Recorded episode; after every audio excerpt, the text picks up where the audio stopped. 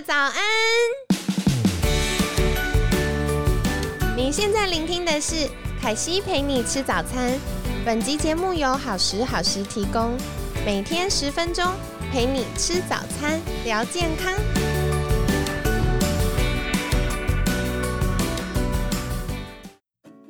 嗨，欢迎来到凯西陪你吃早餐，我是你的健康管理师凯西。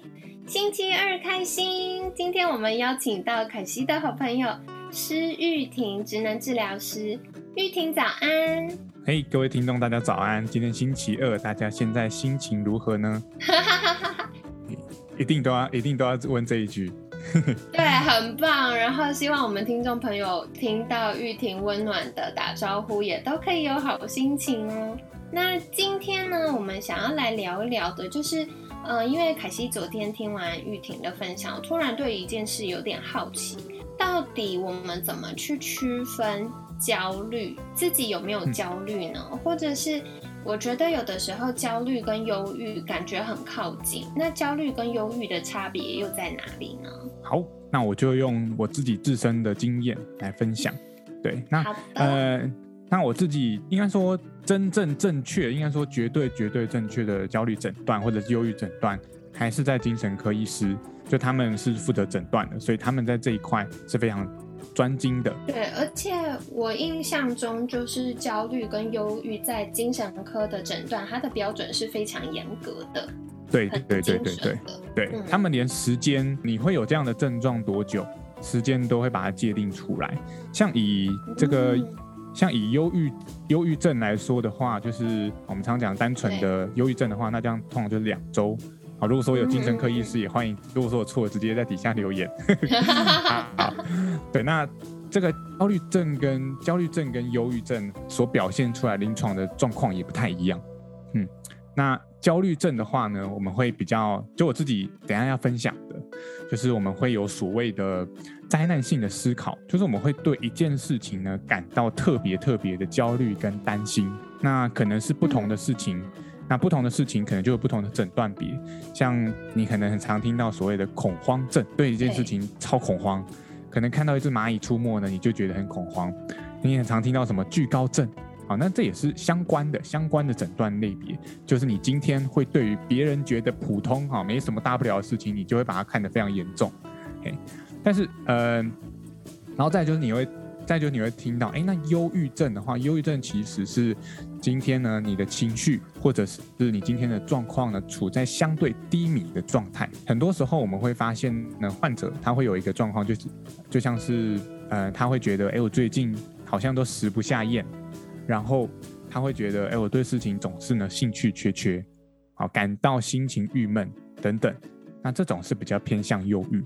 嗯嗯嗯，所以其实，呃，一个听起来是比较低落，然后另外一个是听起来就是容易紧张啊、恐慌啊，或者是可能发现一个状态，我们就会比较偏向过度的联想，然后会让自己变得比较紧绷这样子。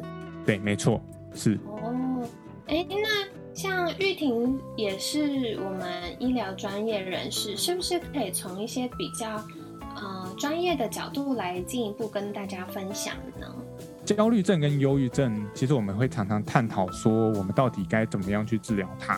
那其实处理一个精神疾病，或者说我们要了解，我们处理精神疾病之前呢，我们要先了解到他为什么会成为今天这样子的他。那今天会它会变成这样子的它，并不是它的错，而是今天呢，啊，是整个系统所造成的一个的一个现象。那我们常说就是 biopsychosocial，就是生物跟心理还有社会是影响一个人非常重要的一个三三大因素。好，那这三个彼此又环环相扣。我再讲一次哦，生物、心理跟社会。那生物是什么？就是你现在的身体的状态。你现在生理的面相。对，没错。例如说，像凯西可能在前面常节目常讲到，哎，例如说像是甲状腺亢进。或者是一些生理方面，呃，荷尔蒙方面失调，那这就是偏生理。对，那 cycle 心呃心理的话呢，就是我们心理师、智商心理师常处理的问题啊，处理他现在心理的状态。那可能有一些不良的认不好的认知，那我们想要破除他的认知习惯等等。那 social 的话，那我觉得是一个最重要的关键，就是他今天呢，对他周遭的人是怎么样对他的，以及他怎么样去回应周遭的人环境，周周遭的人的一些回应。对，所以就像是呃，例如说今天，嗯，一个小朋友呢，他可能考试考不及格。然后他回到家呢，对他心情就已经呢就够郁够郁足了，对，已经很严重了。对，然后呢，哎，再走进家人，他就觉得哎，这这脚步好像特别重哦，他就觉得哎，这个身心理呢也反映到他现在身体的一个状况，呃，脚步特别重，心整个身体呢都很垂，就低迷低张的感觉。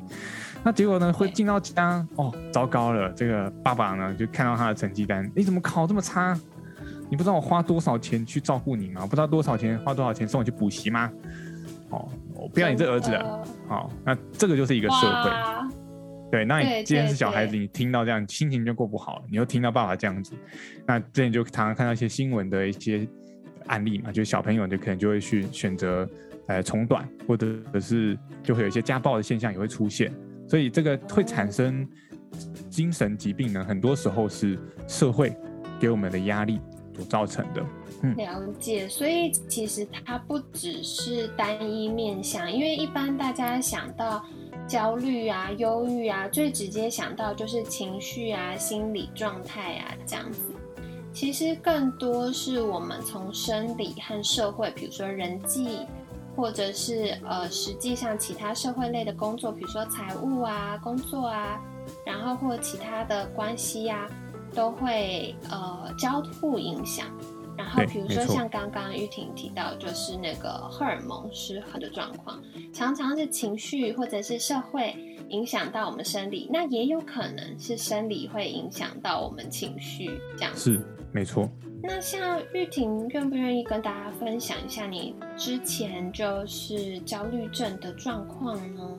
哎，这个我蛮我我没有非常常在大众媒体分享啊，就是跟 就是刚好凯有跟凯西聊到，那我就想说，哎，可以来做一个分享这样子。真的前阵子那个 前阵子那个阿 D 英文，大家不知道有没有看过他的 YouTube？他前阵子就是分享他自己忧郁的，就是疾病历程。那其实你要让一个人愿意在大众媒体上讲出来，那通常都是一个呃，算是一个比较挑，算是一个。挑战的历程，因为可能他会面临到可能亲友的关心，或者是如果说今天他是一个专业人士，像我现在像像我是医疗人员，那我可能会有一些角色的冲突。嗯，其其实有非常非常多的，据我所知，有非常多的精神科医师或者是呃心理师，他们本身是有在服用精神科药物的，对，所以本身要讲出来就没有这么容易。对，所以今天也是稍微哎深呼吸一下。去面对自己这样的一个状况，那我觉得是有必要要跟大家分享。嗯，对，因为我觉得也很感谢玉婷，因为嗯，之前玉婷在跟凯西聊天的时候，就跟我聊到了焦虑症的这个状况。那我觉得很感谢玉婷愿意跟我们分享，因为我觉得常常大家听到焦虑啊或忧郁啊，这些都是大家耳熟能详的名词。可仔细想想，这是什么？大家都是雾里看花，所以如果有机会，就是听到，同时是医疗专业人士，因为你们又有受过专业训练，然后又本身有自己亲身经历的状况，或许就可以帮助大家更多了解。然后我相信，嗯，大家在获得更多知识跟更多。嗯，对于这样子有需要，就是大家更多同理的状况的时候，就不会那么的手足无措。那我相信，对不管是正在经历焦虑或忧郁的朋友们，或者是我们身边的家人亲友，都可以有更舒服的，然后更有效的相处互动过程，这样子。对。没错，嗯嗯，那这个故事呢，其实是要从我高中开始讲起。那我那时候高三的时候呢，就是准备职考嘛，还准备学测，那时候压力非常非常的大。那我发现，哎，奇怪，为什么我好像会出现很多偏执的想法的念头？我开始会想到说，我糟糕，我们要是没考上，我会不会怎么样？哎，很多人也会想到这样。可是我发现，我那个时候呢，想到会觉得就是。觉得非常非常浑身不适的感觉，就是我会那个情绪的起伏呢是非常大的。那这个大到呢，就是我可能也没有办法好好的静下心来读书，不单只是就是担心考不上这件事情，我发现有非常非常多的事情都可以担心，像是我可能会担心我家里的可能这个瓦斯炉没有关好，那瓦斯炉没有关好会怎么样？刚刚说灾难性思考，就这样，我说瓦斯没有装好会怎么样？这个，哎，这个会不会爆炸？这个家里会不会就是我们刚买新房子，那会不会就是就就就就就都赔赔掉嘞？或者是我会担心说，这个门没有锁，好，那门没有锁，可能最严重会怎么样？这，哎，这个可能会招小偷，哎，这个，呃，可能就是会被我妈妈骂等等，对不对？我会有很多的内心剧场在心里面。那一般人觉得，哎，这件事情感觉好像没什么啊，就是你去，你去再去检查一下就好。你要是这么担心，但是，嗯，我会，我即便检查过之后，还会一直纠结。嗯嗯，对，就是我高中的状况。那我那个时候，因为我没有学过就是精神医学嘛，所以我不知道这到底是什么东西。我就发现，哎，那我就，那我决定，那我就念一个心理学相关的科系好了。于是我就选择了精神治疗，就是我想说啊，那我看能不能帮助自己。那我大一念一念啊，糟糕，为什么我大一的时候我发现我在我寝室呢特别不一样？就是我发现我会有特别有很多特别我以前都没有想过的想法，而且这些想法呢总是会特别的这个灾难性的思考。好，包含我刚刚讲的这个门锁的例子，还有觉得我好像呢，就是会对一些人际互动呢，会特别的敏感。嗯，大家可能用听的呢很难感受，就是你很难去同理我我当下的感受。但是我自己当下的状况是，我一天哦，我一天当中可以有大概三分之超过二分之一的时间，是我脑袋里面一直在想着我们刚才我刚才表演给大家的那个剧场。嗯，二分之一哦，所以我在上课。我在搭车，我在读书，我在跟朋友聊天，我脑袋里面一直会跑出来。我跟朋友跟可能跟凯西聊天的时候，一直想着说啊，糟糕，我那个那个什么，我那个门没有锁啊，怎么办？嗯嗯嗯，这其实很辛苦哎，因为。呃，有些状况是我们需要专注在当下互动啊，或思考啊，可是脑袋就会一直有一个小声音让我们分心。然后这些其实我觉得焦虑，呃，有一个很恼人的地方是，它不只是脑袋有小声音，它会直接影响到我们的情绪。所以你可能在呃现实生活中的互动是哎很开心的，然后。嗯，可能很放松的，可是你脑袋的这个小声音就会让你觉得很分心，而且好像没有办法完全敞开，完全就是投入在那个当下的快乐。对，有一个专有名词叫侵入性的思考，就是你在做这件事情的时候，这个 对，你就被这个思考呢搞得很烦，就是真的是很烦很烦很烦。你在跟你跟你跟女朋友谈恋爱，你还是会一直想到无微不微的事情，就是真的很麻烦。那于是的话，我因为我发现，哎，我那我大一大二念的时候，发现，哎，我即便知道我自己可能有这样的状况，可是我不觉得我自己有病，我不承认我自己有忧郁症，哎，不，焦虑症。嗯，那就是那怎么办呢？就是，但我问题还是会。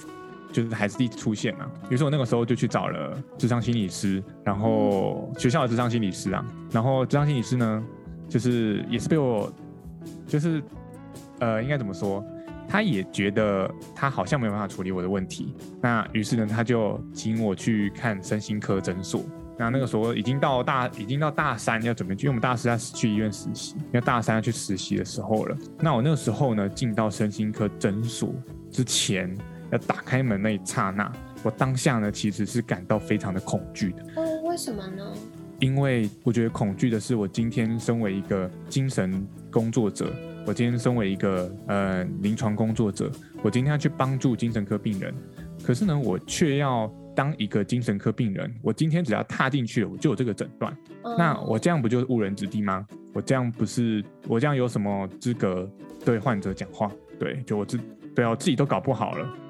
好像觉得要以身作则，然后应该要就是健健康康的，才能够跟患者说哦，你应该要怎么怎么做，你就会好。对，那我大四的时候，我们就有其中一个呃，我们我们其实习的时候会去精神科实习。那就是我精神科实习的时候，也一直都还有在服用药物。那我那时候服用药物是就是抗焦虑的药物，这样让我情绪稳定。那但是我自己也怀疑说，哎，奇怪，我这个吃这个药到底有效？就是我自己都发现，我还是会有那些念头想法，我还是一直会焦虑啊，压力还是很大。那我就去问精神科医师，哎，医生，我这个药呢，是不是要一段时间作用才有效？他说对，没有错。那我又在问医生，我是不是要吃药吃一辈子，就这样一直吃？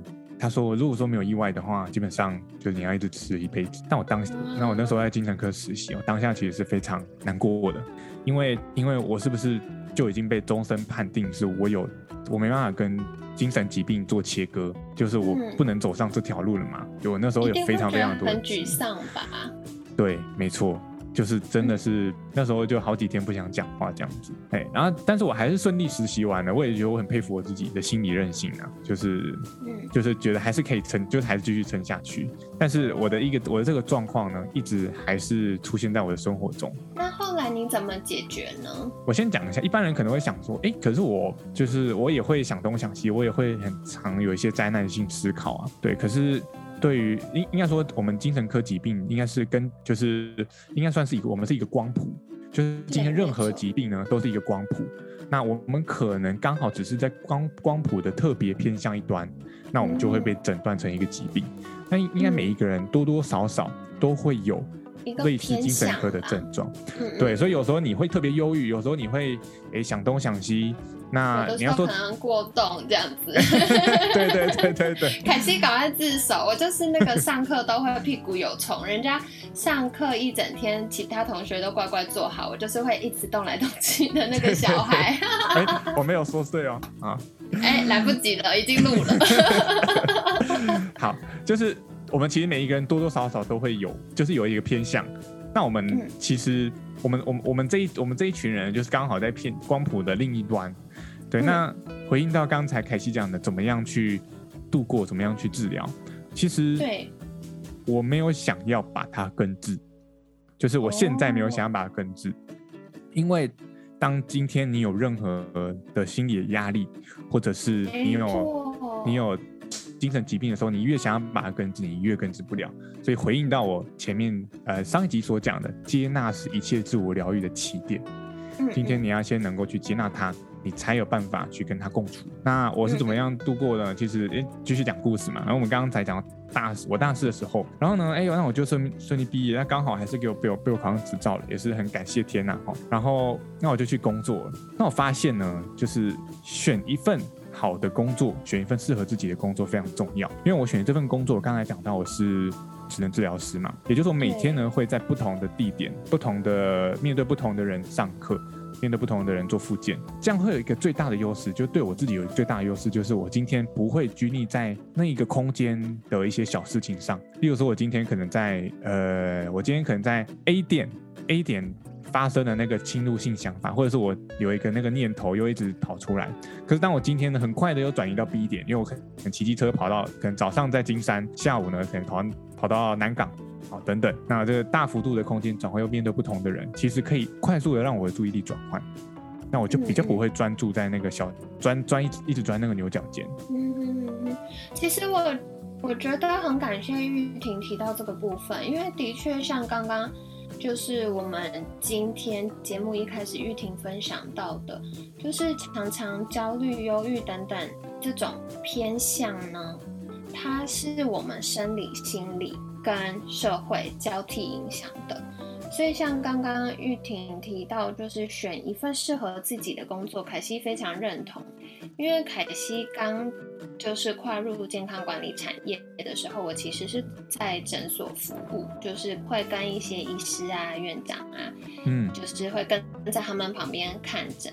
然后有的时候我就会遇到医师跟。呃，已经来了太多次的老病人就跟他说啊，你这个状况就是压力太大了啦，你可能要换一个工作才能够解决，比如说一直很严重、很严重的免疫失调状况。对对对对对，我觉得这个非常正确的建议。可是呢，在实际生活上，对，没办法，有的时候，对我们没办法说换工作就换工作。对啊。所以我觉得，其实从嗯生理的角度真的有一些营养素可以就是协助大家改善焦虑跟忧郁的状况。因为我们大脑啊，这些神经传导物质在呃产生或代谢，或者是我们肝脏在代谢的过程，它会需要大量各式各样的营养素。所以，当我们比如说大脑的代谢异常，或者是肝脏代谢异常，或哪一个环节出状况的时候，它就比较容易让我们大脑偏向焦虑或忧郁等等的倾向。所以，有的时候补充。正确的营养素就很重要，然后那个正确包含对的那个类型，然后对的形态或者是对的剂量。那另外，我觉得刚刚玉婷分享就是凯西自己最有感的是工作，因为我帮学生做健康管理这么多年呐，然后我就发现哇，真的工作影响我们很多，甚至以前有一位学生在咨询的过程中，就是他就说。他在办公室跟同事、长官相处的时间，比他在家跟家人、孩子、老婆相处的时间还长。然后，我觉得这是很真实的。现在大部分的人工时越来越长，然后回家还要扣掉睡觉的时间，其实真正能跟家人或朋友相处时间就不多。所以，其实变相。工作对我们影响就更比例就更高了，所以凯西也就在这两个月去拿了一个美国生涯指引的呃顾问资格，真的这么厉害？真的真的真的，因为为什么会做这件事？单纯就是想要服务我的学生们，因为我真的看到太多人，嗯，找工作是为了待遇比较好就选那个工作，可是非常痛苦。然后，呃，所以我在服务学生的过程当中，我会从他的人格特质，然后他的价值观、他的兴趣、他的能力这四项做综合评估。所以问卷蛮多的，大概四五百题，可是它是一个非常完整，就是全球性的大数据，大概有三十万人的 data。嗯，所以精准度到百分之九十七，然后我就发现，哇，在这个过程中，真的可以帮大家找到适合你的个性，然后能力，或者是符合你的人格特质、符合你价值观的工作。那，对我觉得工作真的对我们影响太大了。如果可以选择一个我们喜欢又有成就感的事情，那就可以降低很多我们不管是。生理上的压力，或者是意识层面，我们发现到这些情绪的压力，那这样子无形间也可以对于焦虑或忧郁的状况小小的改善。对啊，所以很感谢玉婷分享。我觉得也呼应到凯西讲的，其实我们在正念里面很强调的是你自己的觉察，你能够觉察到你自己是一个怎么样的人，你在什么样的情况下你会特别有压力。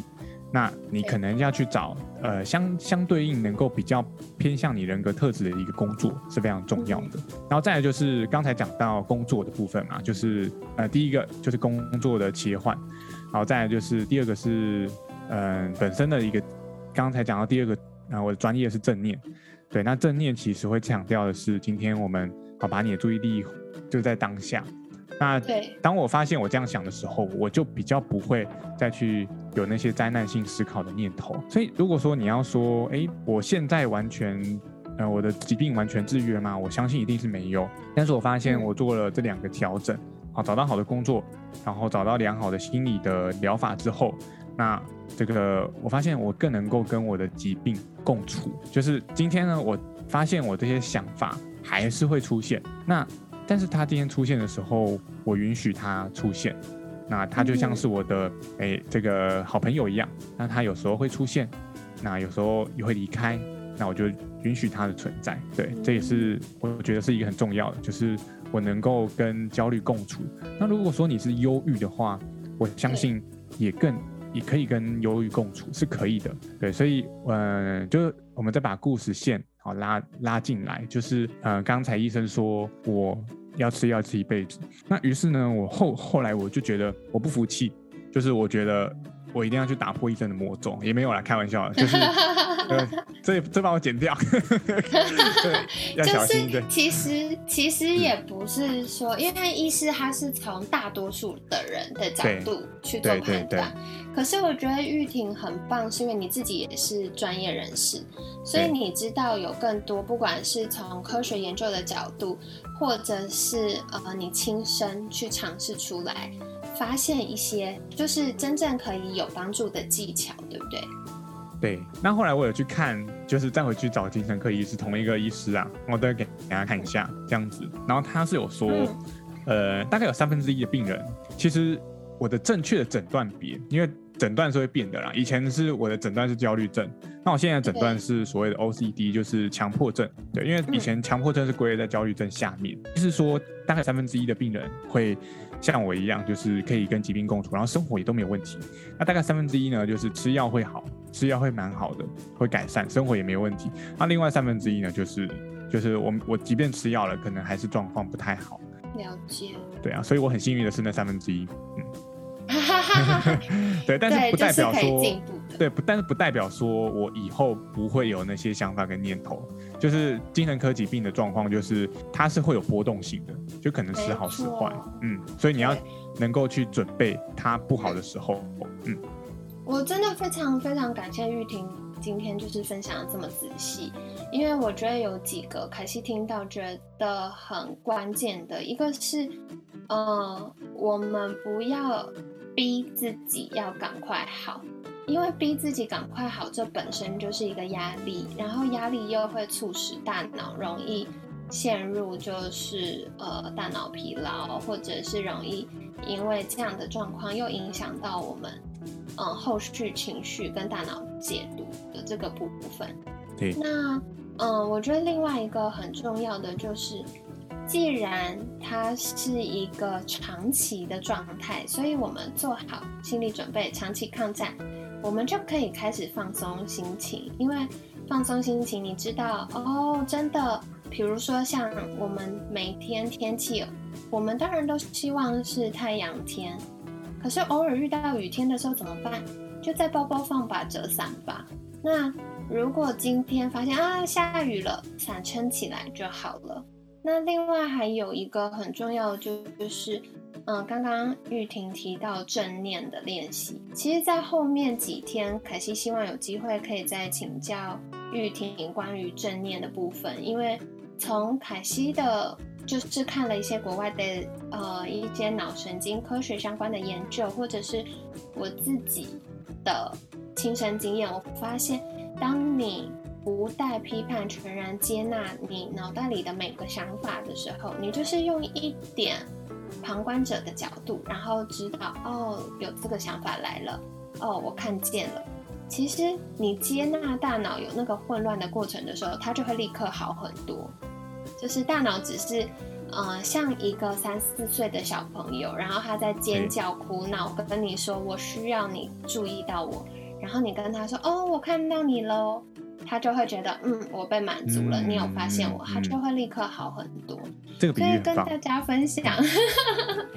对呀，我觉得其实，嗯，我们现在的人因为生活节奏太快了，所以大家常常会惯性的被大脑的各种想法或者是很直觉式的反应拖着走。可是如果我们可以更有意识的去用我们的心去照顾那个。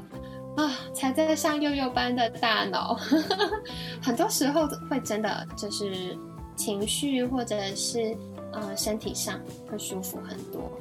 希望今天玉婷的分享对听众朋友们来说有帮助喽。那如果你也在呃经历这样的过程，不用担心，我们其实有很多很多的工具可以照顾自己。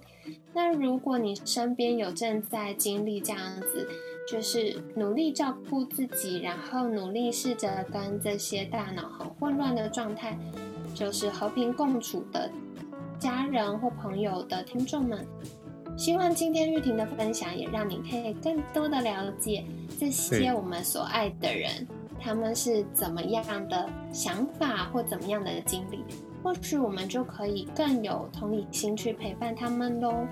那今天也是很感谢玉婷精彩的分享。在节目尾声，是不是也邀请你，就是再一次跟大家介绍，如果大家想获得更多相关的专业资讯，可以到哪里找到你呢？好，我会把 email 给凯西，可以在节目的留言栏可以找到，就我的 email，然后以及我个人有在经营一个 podcast 频道，叫做治疗人员请进，自己的治，聊天的聊，好，请进。